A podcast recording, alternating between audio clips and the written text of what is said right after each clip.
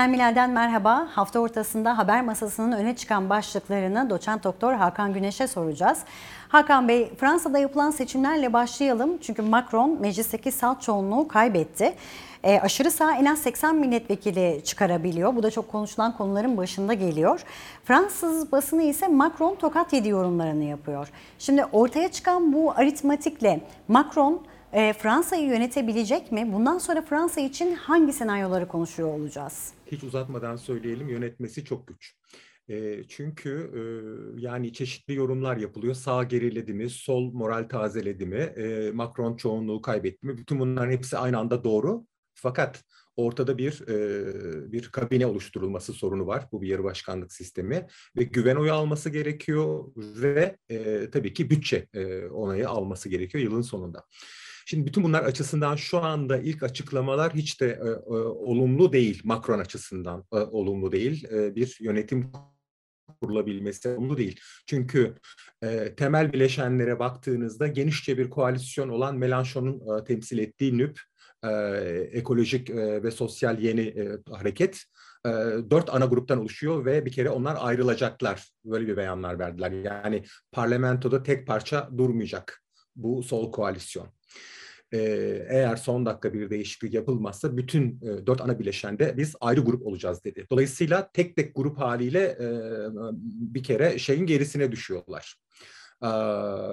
milliyetçi efendime söyleyeyim Le İkinci olarak Le Pen e, hiçbir şekilde bir e, koalisyonda e, yer almayacağını ve desteklemeyeceğini beyan etti ve geriye Cumhuriyetçiler kalıyor. Diğer küçük grupları bir yana bırakırsak Cumhuriyetçiler ilginç sözler ediyorlar. Bir yandan hiçbir şekilde ne koalisyona girer ne bir blok oluşturur ne de dışarıdan destek veririz ama tek tek maddelere bakarız ona göre oyumuzu saptarız dediler. Bu belli tartışmalara açık olduklarını gösteriyor. Şimdi çok daha fazla detaylandırmadan ama durumun da çok detaylı olduğunun altını çizelim. E, bu bakımdan e, Macron'u çok zor bir dönem bekliyor. Yani e, çoğunluğu sağlayabilmek için e, dışarıdan ya da e, koalisyona dahil ederek e, kuracağı e, hükümetin, orada kurulacak hükümetin ciddi tavizler vermesi e, gerekiyor. E, bunu kimle yapacaksa. E, burada onun için en ideal formül e, işte merkez sağ e, diyebileceğimiz e, efendime söyleyeyim e, cumhuriyetçilerle. Ama onlar da şimdilik kapalı pazarla açık. Yani bunları önümüzdeki günlerde göreceğiz daha büyük e, açıdan baktığımızda e, Macron'un e, bu, bu dönemi e, bir önceki dönem kadar bile rahat e, götüremeyeceği, o dönemi de zaten çok belalı geçirdiğinin altını çizelim. E, sağın yükselişi durdu demek çok iddialı olur ama sol güven tazeledi bunu söyleyebiliriz. Bunlar temel e, çıkarımlar. Önümüzdeki hafta e, tablo e, hükümetin nasıl oluşacağı, oluşamay oluşup oluşamayacağı konusunda çok daha net bir e, şey tablo sunacak. Ama şunun da altını son kez onu çizeyim ciddi oylamalarda bir yani hükümet kurulsa bile bir ciddi oylamalarda kriz çıkacağına neredeyse kesin gözüyle bakabiliriz. Çünkü ciddi polarize olmuş bir muhalefet parlamentoda ciddi bir sayıya sahip. Bunları söyleyebiliriz. Bu hafta NATO zirvesi öncesinde e, kritik temaslar olacak Ankara'da bir dizi diplomasi trafiği var. E, Perşembe günü İsrail e, Dışişleri Bakanı ve İngiltere Dışişleri Bakanı ziyarette bulunacaklar ama öncesinde çarşamba günü yani bugün çok önemli bir ziyaret daha var. E, Suudi Arabistan Veliaht Prensi Muhammed Bin Selman Ankara'da olacak bugün. Şimdi e, Erdoğan Nisan ayında zaten bir ziyarette bulunmuştu ama Cemal Kaşıkçı'nın öldürülmesinden sonra gelen ilk resmi ziyaret bu. Masada hangi konular konuşulacak? Kaşıkçı cinayeti masadaki konulardan biri mi Hakan Bey? E, bir tek onun konuşulamayacağı, konuşulmayacağını e, söyleyebiliriz. Çünkü bu artık iki tarafında esasen Türkiye'nin görmezden gelmeye çalıştığı dosyayı havale edip dosyayı kendisi açısından kapattığı. Geçen hafta da konuşmuştuk. Aynı şekilde Amerika açısından da bakın sadece Ankara değil. Washington adım oldu Suudi Arabistan rejimi karşısında.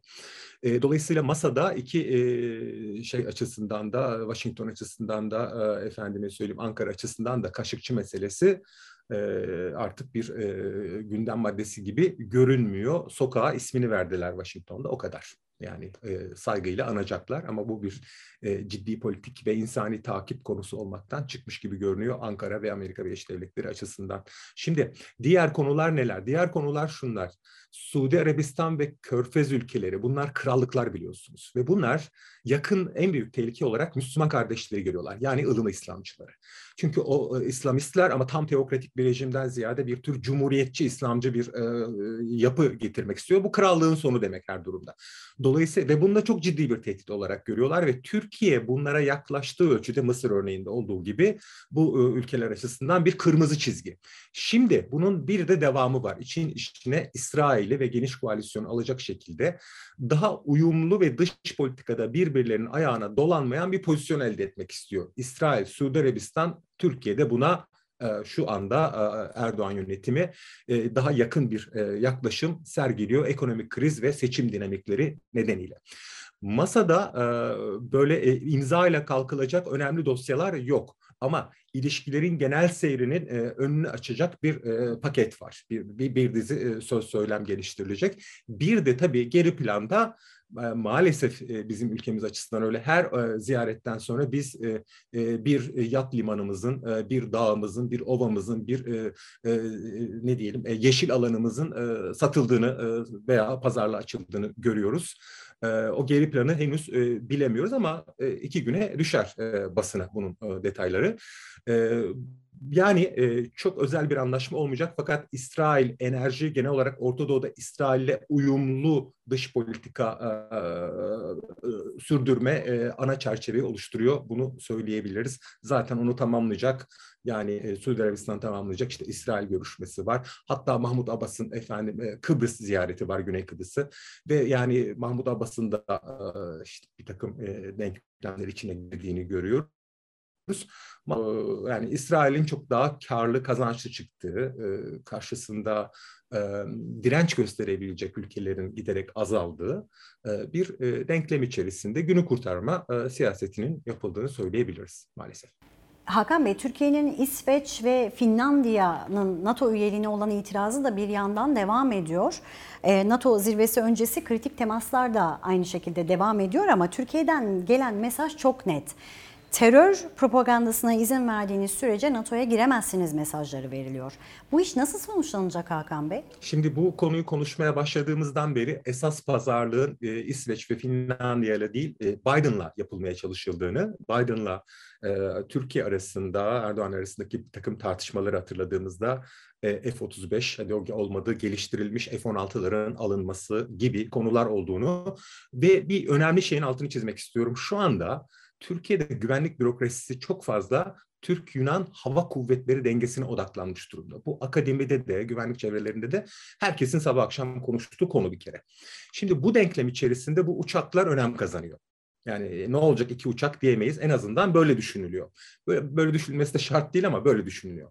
Şimdi bu denklem içerisinde dolayısıyla İsveç Finlandiya'yı nasıl bağladık Yunan uçaklarına? Şöyle, işte bu denklem içerisinde e, Biden'ın eğer e, Rusya karşısında NATO'yu genişletmek gibi derdi varsa gelip benimle konuşması gerekir diye düşünüyor Ankara. Fakat bu yönde de adımlar atılmıyor. Üstelik Mitota, Mitota e, telaffuz edemedim. E, Mitsotakis şimdi telaffuz ettik. Mitsotakis'in efendime söyleyeyim e, Amerika ziyaretindeki e, Türkiye'nin silah pro, e, desteklenmesine itiraz e, cümleleri bu nedenle iyice Erdoğan'ı kızdırdı. Şimdi bu denklem içerisinde e, pat durumu devam ediyor. Ne demek bu? Biden aramıyor e, ve e, arzu edilen sonuç alınabilmiş değil. Bu açıdan bakıldığında Ankara'nın açıklamaları daha giderek de terör bağlamında işte İsveç ve Finlandiya'nın rollerine ilişkin söylemleri daha çok iç politika seçim e, satım haline ilişkin bazı referanslar içeriyor. Ama işin ciddi kısmı yani daha doğrusu seçimin ötesindeki kısmı, propagandanın ötesindeki kısmı duruyor ABD ile pazarlık. Bu e, konuda ise e, şu ana kadarki sinyaller bize şunu gösteriyor.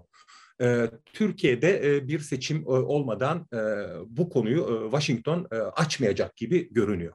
Dolayısıyla bu iş bekleyecek ve biz de e, Ankara'dan sürekli e, bu yönde açık şey yönünde efendim İsveç ve Finlandiya konusunda açıklamalar yapıp gücümüzü hatırlatacağız. Bu şekilde bir e, denklem içerisindeyiz. Bu devam edecek. Yani biz böyle önümüzdeki haftalarda da bunu konuşacağız gibi görünüyor. Doçent Doktor Hakan Güneş Beynelmilal'de yorumladı. Haftaya çarşamba görüşmek dileğiyle.